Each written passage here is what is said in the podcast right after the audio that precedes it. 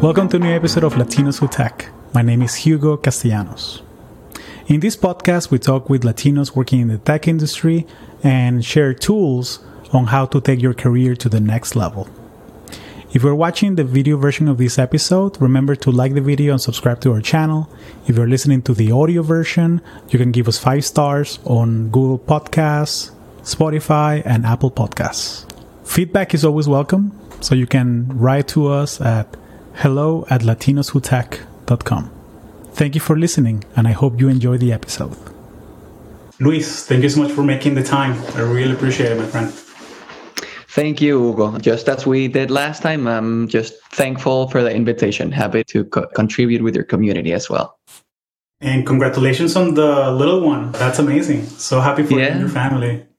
Thank you. Yeah, big update. I'm a three month old dad at this point, And yeah, feeling, I think at this point, I'm already at it being second nature. The rough part of the learning curve, I think, is over, I will say.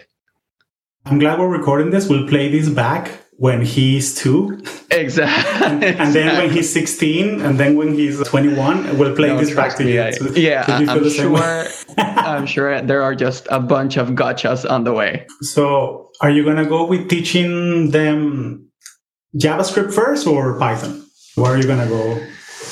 Interesting question. Did start in college with Java, so I think that it's a good way to maybe a bit outdated, but yeah, I like a strongly typed language, a good way to learn fundamentals of computer science. yeah, at some point when they're asking you for for video games, no, let me just show you how you you can code your own. Exactly, exactly.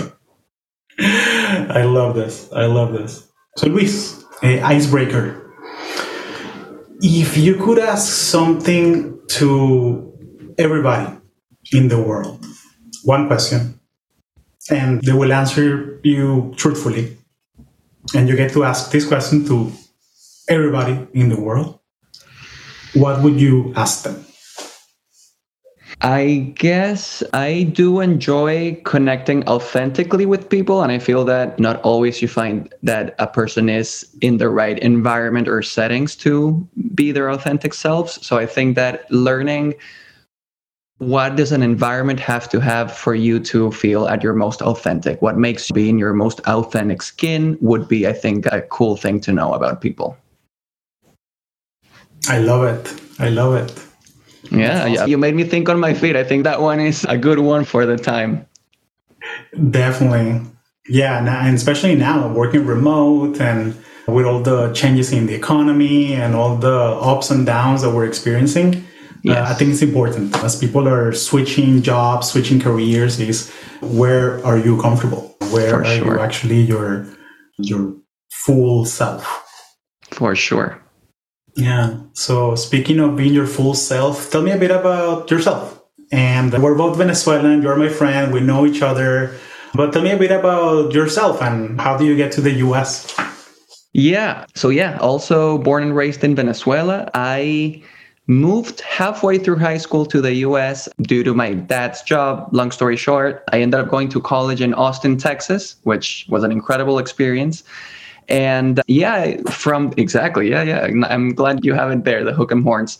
And from then on, yeah, I've been exploring different cities throughout throughout and thanks to my career. So lived in the Midwest for a while, did the West Coast, now in the East Coast. But yeah, I've lived almost all my adult life, or actually all my adult life here in the US.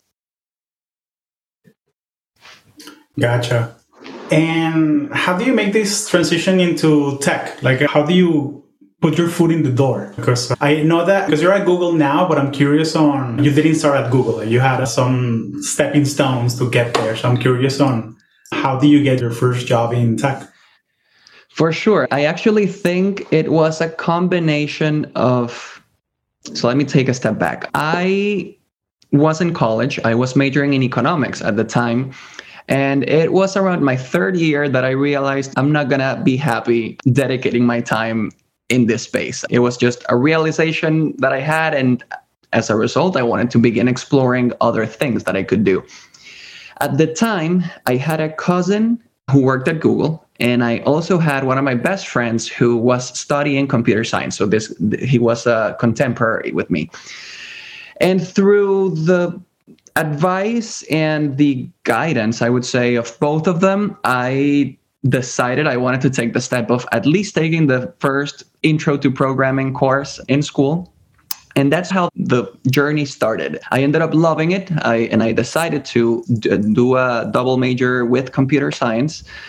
And my first job actually wasn't in the tech industry. I landed in a financial research company based in Chicago while I was already in the technology org of that company, the bread and butter of that company wasn't tech. So I don't think that I had experienced yet the environment of a typical tech company at that point. And funny enough, yeah, someone reached out from Microsoft at the time through LinkedIn. It was just a tech recruiter that was looking for anyone who was up for interviewing.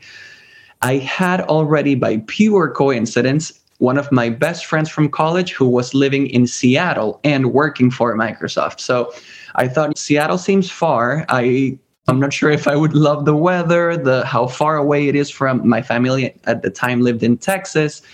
So it was a bit of a risky move just to even think about it, but I went through the interview rounds and once I got the job, I think that the exhilaration and the excitement of getting to to work in Microsoft and see how the big tech looks like from the inside was enough for me to go ahead and give it a shot.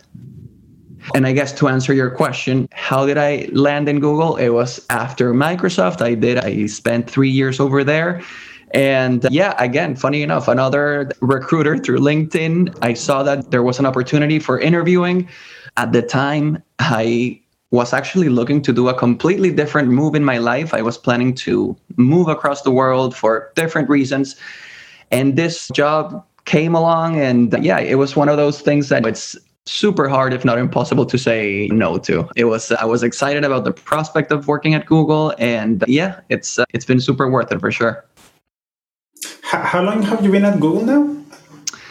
Three and a half years. I started I want to say I started on the 24th of February of 2020. And I remember that because I was only for three days in the office before the global pandemic was declared.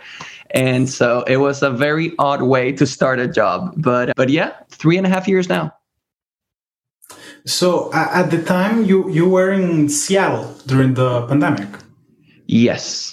Yes, sir. And when did this transition to Miami happen? How do you make that decision of hey, I'm working remote and there's no sense in paying this Seattle rent if I can work from anywhere? Like, how did that well, transition go in your mind?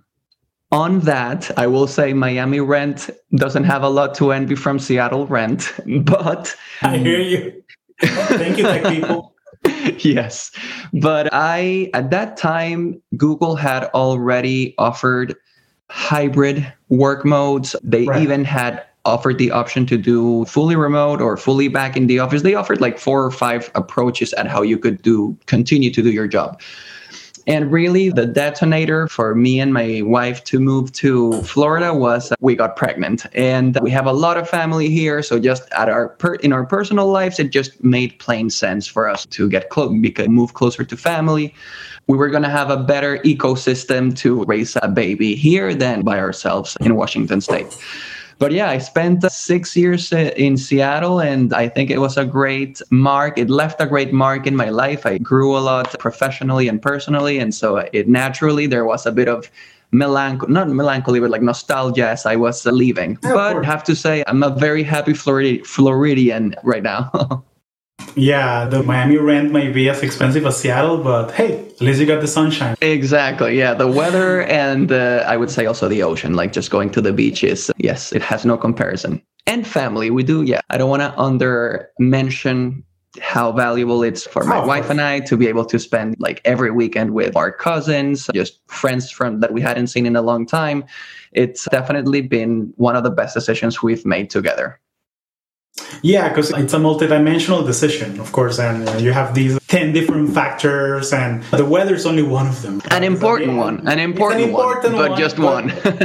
exactly. So, yeah, at the end of the day, you have to do what makes sense for whichever season of life you're at. Yes, Yeah, sure. like if I'm for a, sure. if I'm a, if I was a recent college grad that's single, sure, moving to Silicon Valley or Seattle or New York makes makes sense. No, like I'm 37 now, and I kind of like my space, and I have I like having a garden and growing. Yes, exactly. So exactly. so yeah, so it depends. What do you value you know, at different points of your life? For sure. Couldn't agree more. Yeah. So what do you do at Google now? So I actually haven't switched teams since I arrived. I la- I had the luck of landing in a team that I was super excited from the beginning, and it's been incredible to continue to be in all this time. And so we, I work in an organization called People and Sharing. And long story short, we dedicate ourselves to facilitating experiences that have to do with how two Google accounts connect. So we provide these basically out of the box experience not out of the box but we provide reusable experiences across the three platforms android ios and web that have to do with these sharing flows so account a wants to send a photo through google photos or wants to share their location through maps or compose an email to someone in gmail so those sharing flows is what we basically create and even personalize depending on client requests. And we then, as a standalone org or a standalone pr- library, we integrate these with our first party clients, which are all of the ones I just mentioned. Yeah, it's um, um, from the beginning. I was excited because I was going to be in the working in the iOS platform, and in relation to what I had been doing previously, it was a much more relevant and attractive space for me. I think that if you're in tech, there there's not much that compares to being able to show off your work in your being able to show your friends what you've been doing. That's super cool. And yeah it's been a great team to be in. People are the, like the people i think that's a cliche. Everyone always says that the people are great but people are great. So i'm happy where i am. It's an important factor. It's an important factor. Yeah. Yeah, I think it was Sam Altman that said that he loved asking people at his startups, know, hey, if you could improve anything, what would you improve? And a lot of times, young engineers, they would say, I wish the food at the cafeteria was better. And Sam Altman would say that he loved that answer because that way he knows that, oh, yeah, then everything's well no, exactly nothing important needs to be taken care of right now. You know, exactly but, but if people tell you that, hey, listen, like there's a lot of micromanaging, there's a lot of old processes, there's a lot of it. Okay, then we need to tackle those things. We Yeah. need to. But if people are saying that, uh, yeah, I love the free breakfast and free lunch. I wish they offer free dinner. Okay, yeah, yeah nothing yeah all, all is good all is good yeah. So talk to me a little bit about day to day because I think that it's one of these places where no job is the same. But I'm curious if you have a structure to your day, to your week. What? How do you spend your time at your job? I think that this is also a multi-dimension question for me in particular because one, I'm working fully remote, and two, I'm working in a different time zone than my where my team is located. So I could answer that a, couple of different ways, but I would say generally speaking, our team has a very organized meeting structure. So it's very predictable. And yeah, we basically have chunks of times that are meant to for collaborating. And from then on, there's time for also pushing by yourself, maybe coming up with a new prototype of something that you're, you know, planning on doing or proposing to the team, designing new feature works, meetings for analyzing metrics, understanding how something is performing once that you are in the process of launching. So yeah, we have all of these sort of structured spaces where we meet and go through our rounds of collaboration. And uh, yeah, and from then on, it's just time to for you to use on your own. Got it. So that brings me to the main subject I want to tackle this idea of work life balance. And it sounds like it's a very structured, very, I would say, predictable in a way environment. So I'm curious on how do you envision work life balance? Or what do you think? Do you think because in tech, we have this idea that, okay, push hard and you have to ship. So I'm curious on what's your take on work life balance and as a subject? I so speaking from where I'm standing right now, which is as the father of a three month old baby, yes. I am very thankful for not only the culture at Google, where it's very work life balance oriented, very much oriented towards respecting your boundaries, respecting your priorities, aligning with whatever your life looks like at the time.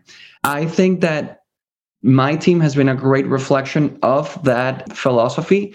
I think that I find a lot of value in being able to do my job and be good at it while still being able to, say, have lunch here in the dining room with my wife. And right after lunch, maybe I can even have some time to feed a bottle to my baby and then continuing on with work. I am super grateful to know that I am not missing many moments of my kid's life. And I don't know what the future will bring. I don't know if that will be the case throughout his life, hopefully. But right now, I, I am very happy with how present I've been able to be for my son and for my family. Do you foresee any push of return to the office or going hybrid? Basically, I guess my question is how do you know your job's going to stay remote? Are you counting on that? Are you planning for a contingency in case that happens? That's a very good question. I, of course, cannot, I don't think anyone should count on things, particularly when you're working for a corporation. You have to always be ready to make possibly tough decisions from one day to the other. I will say, personally speaking, I have enjoyed a lot this model of being able to both work in a place that I love working in and live where I actually want to live in. I begin to, I, I think that at this point, I see having to relocate a bit outdated. Don't get me wrong i think that there's a ton of a ton of pros to to working with a team in person. I think that definitely has benefits to it. But again for my situation, my my current responsibilities, as a, and knowing that this is the environment that my wife and I want for our kids, I think that nothing compares to it. Being able to have, I don't want to, I don't want to jinx it, but have, uh, what's the saying? Having the cake and eating it too. It, it's a bit like that. But anyway, not counting on this being the situation forever. If Google were to say we're forcing everyone to come back to the office and for some reason I couldn't be working from Miami anymore, I think that would be a tough a tough situation to take on. I'm not sure that by default I would I would discard the possibility of remaining in Miami while figuring out something else. Yeah, I think it's tough to say, but like I said, my main priority right now is being able to facilitate our family being in an environment that we can thrive in. And I think that my, mm-hmm. Miami is just that. I think that my wife and I are super happy here, and I think that it'll be great for our son. Yeah, that's fantastic. I'm curious how things will evolve because uh, with all the layoffs that have been happening, places like Google included, and all the tech companies, I'm curious to see which new technology hubs pop up all over the world. Because you basically have people learning to work remote over the course of three years. And i don't think that everybody that got laid off is going to go back to corporate. I think or a lot least... of these folks, yeah, I think a lot of these folks they've been working in tech for ten years, and you know, they have a pretty good nest egg. So maybe they're going to start their own thing, maybe, or whatever, think, whatever it may be. I for sure think that's going to be one of the side effects of this year of the situation with the economy, with the layoffs. I do think that are that a lot of things are going to be born this year, and if more so than not going back to a corporation, I would say definitely. I think people will second guess having to compromise things like where you want to live. I feel that the pandemic ended up giving us a lot of autonomy with how we want to live our lives. And I think that going back on those, backtracking on that, I think that it'll be very hard for someone. Of course, different circumstances may require different solutions for each family. But but yeah, I think that once that you've enjoyed the autonomy, it's hard to give it back. Definitely. And I think not only the autonomy, but also making, just prioritizing the whole spectrum of the things in your life. Because people realize that, hey, it's nice. Now I have time to work out in the morning. There's, yeah, yeah. The, the, list goes on and on. The like, list uh, goes on, yeah. Oh, wait, I can actually have catch a nap after lunch or go for I can actually not spend an hour in traffic. yeah, like it's the gains of just time management are incredible. It's good for the environment. People are not commuting as much. Yeah. Uh, if you are invested in commercial real estate, not good news. but, exactly. But as as a regular person, to me, I see the things that some CEOs are saying that, hey, the remote work experiment is over. And I think, like, you're just bitter because your portfolio is in commercial real estate. exactly. You're just bitter because you couldn't get out of that office building lease or something. Yeah. Because, yeah, because I, I, yeah, yeah. And again, like I speak from a very privileged standpoint, the fact that I can say thanks, no thanks to any job. But uh, yeah, but more and more people in tech are in that position. So I find that there's an opportunity here for people that want to break into tech, but they're also willing to relocate. Yeah, I so, think that. Uh, yeah. Think about the recent grads, the, the folks that graduated over Zoom, spend their junior and senior years over Zoom, and now they're saying like, you know what? I actually want to have that San Francisco experience or that Seattle experience, and I'm willing to relocate. Like yeah, those folks, I, they have a unique opportunity if they want to do it that way. I agree. I agree. I think that yeah, th- there's a, a, a barrier there that's been, I guess, unblocked for many people. Yeah. Oh, sorry. I think my, one of my ear headphones died. Can you still hear me? I hear you fine. Okay, cool. Yeah, I agree. I think that for particularly recent college grads who are in a tougher position given how the current outlook of things, yeah, if a company really wants to have someone live in, in a in a location which maybe isn't as attractive for people who are already in a fully remote job yeah you know what what is again i have another what is someone else's not appropriate job post it'll be someone else's great opportunity for growth and learning. Yeah and, and that's why that's why there's so many programs for people that want to migrate to the US and be teachers. Okay, we're going to give you a special visa, but you can only teach in rural Oklahoma or something like that. Yeah, like exactly. There's, there's, programs like that. Yeah. Uh, because, you know, again, there's a need. So you build an incentive that, that can pick on that need. That's why sure. so many countries, they have this new digital nomad visas because they see that, hey, these people making six figures in the US, maybe they want to live out of one of these cities that it's that is more walkable, that it has some of the services they care about. Yeah, maybe I, we can I, capture some of that money that they can bring in because those people they need to rent apartments and they eat at restaurants and they yeah have cleaners and there's a way of capturing that that for sure for sure. Yeah i saw spain came up with that not long ago and i think maybe even portugal. Uh, anyway I, like a few countries in europe for sure have been doing it. But yeah i think that yeah it, the world is evolving. I think that definitely we are in the process of the next way of working the next wave of how work will look like a few years from now and I want to be I want to be as transparent as possible. This conversation couldn't be over unless we mention the elephant in the room, unless we talk about AI a little bit. and uh, and I'm sure that people in your family are pinging you over WhatsApp.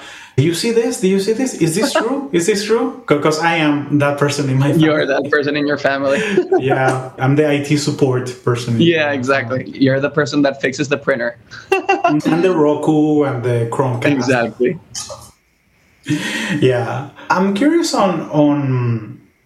Do you use any AI at all in your day to day at your job? I think that maybe it's not like the like the most impressive. I find it impressive. Maybe it's not the one that would make the news, but I use hey, a lot. Hey, of, what what looks normal for you maybe looks really impressive for somebody else. So I exactly, know. I feel that either auto completing or just providing things like what messages to send based on the context of a conversation thread, basically finishing sentences or suggesting, you know, how to move a conversation based on the latest response we do have that in in internally at work. You can basically have different options for how to reply to different conversations. And i use that a lot. I feel that like the less that i have to type the better. I feel that mm-hmm. probably the most use that i can make of it today. But yeah i think that it'll probably become more more predominant throughout like in the next few years. But but yeah that's probably one of the best cases i have for it right now I'm curious, as an iOS engineer, do you worry about getting replaced or any of these things? I think that there's little clarity as to how the engineering world will look like a few years from now. I do think engineers will still be required in some capacity. I just don't know what that capacity will look like or what it will be. But yeah, I think that today, I think that we're still good for the time being. And yeah, I guess it's gonna it's gonna be a matter of how one can adapt to those new requirements that will come with the new V2 of our roles. What whatever we'll have to do to support this new technology. and something new will come out next and we'll learn it as well.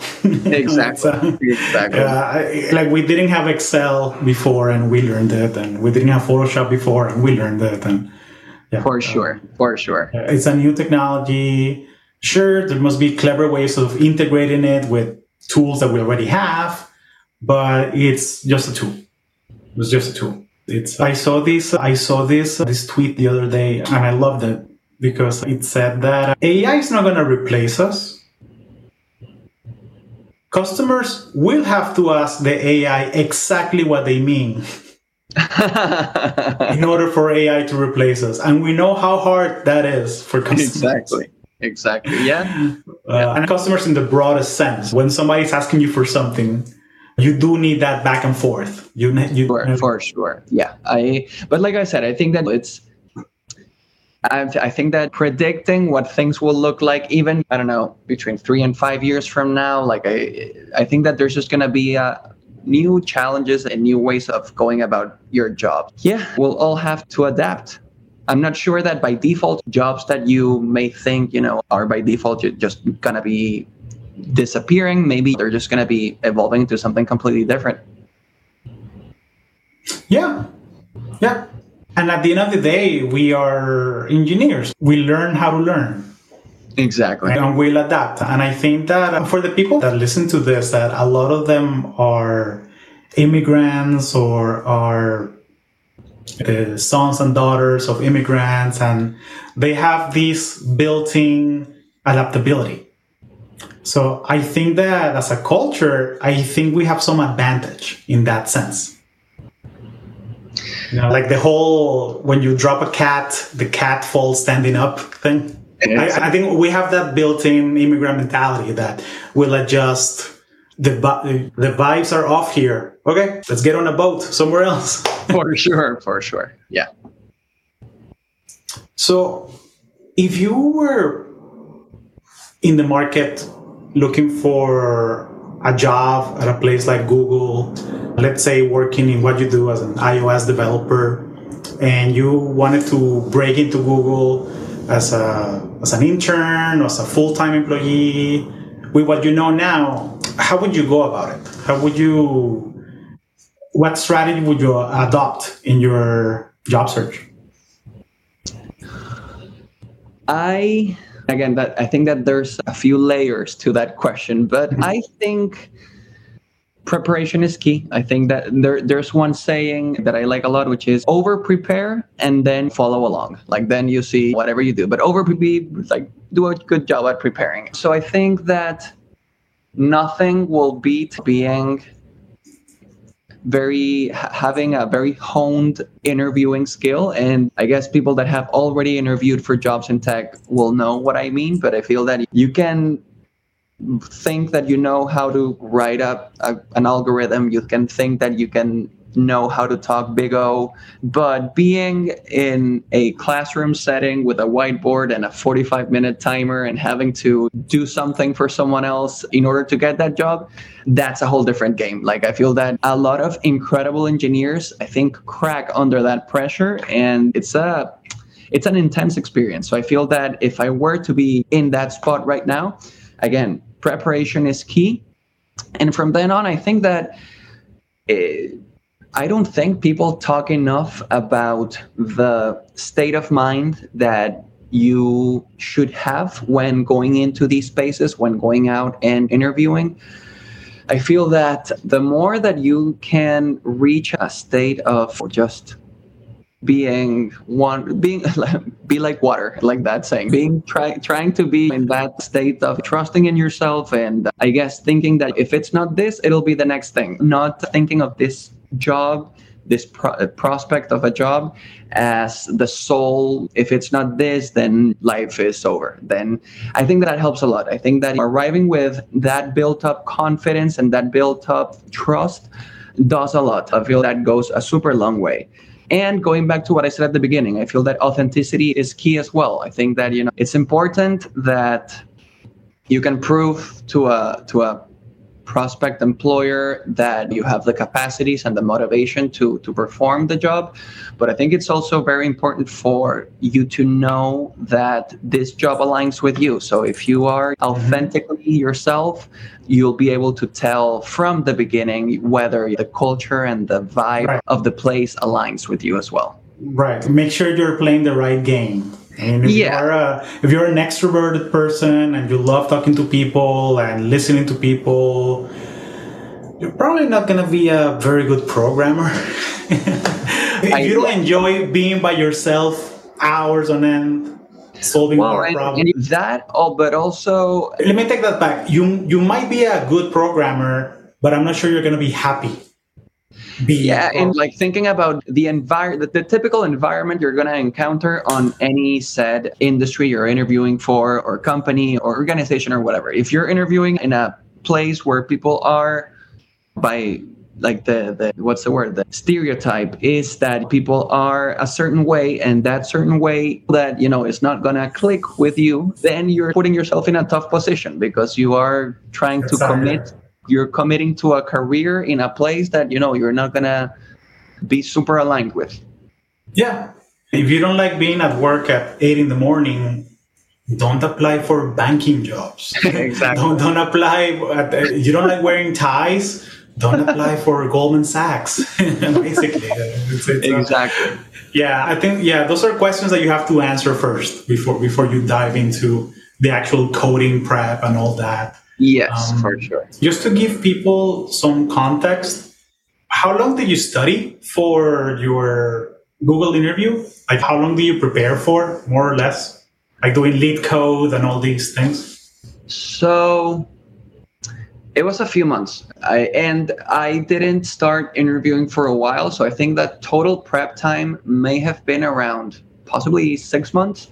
That's not to say that you need to practice for six months before for sure getting a job. I think that I will say my recommendations if you're entering this world of coding interviews, something that also people don't talk as much about or maybe isn't as suggested or as often as I think it should be is one mock interviews with friends of yours who are in the industry and if you don't have the privilege of having people in the industry finding a way to to do a mock interview. I think that practicing again going back to how intense the setting is, practicing that that skill, that muscle helps a lot.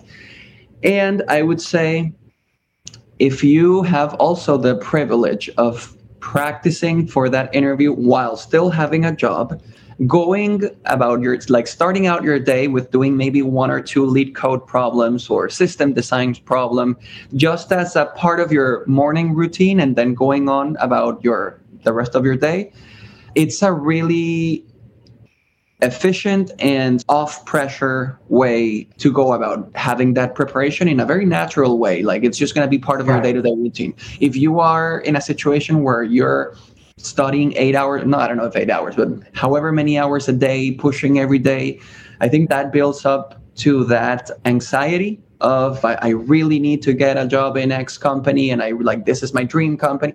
And I feel that that state of mind is double edged, is a double edged sword because yes, you can use it to have that motivation and to have the discipline of preparing and studying.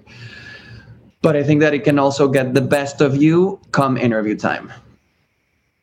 Yeah, it reminds me of the GRE, the graduate school exam that they recommended that you actually schedule your date, your test date, six weeks in the future when you're doing the, the prep courses because they found out that that six week window is when you can go deep, maximize the effort, minimize the effort, and maximize the result.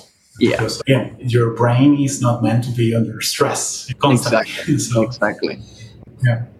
No, that's, that's fantastic. That's fantastic. Yeah, doing a one coding problem first thing in the morning, train your brain, train train your mind to do it uh, yeah, yeah. Drink your coffee while doing LeetCode. Exactly. The first, exactly. the first coffee of the day, so you just associate them. So you actually yeah. start enjoying it.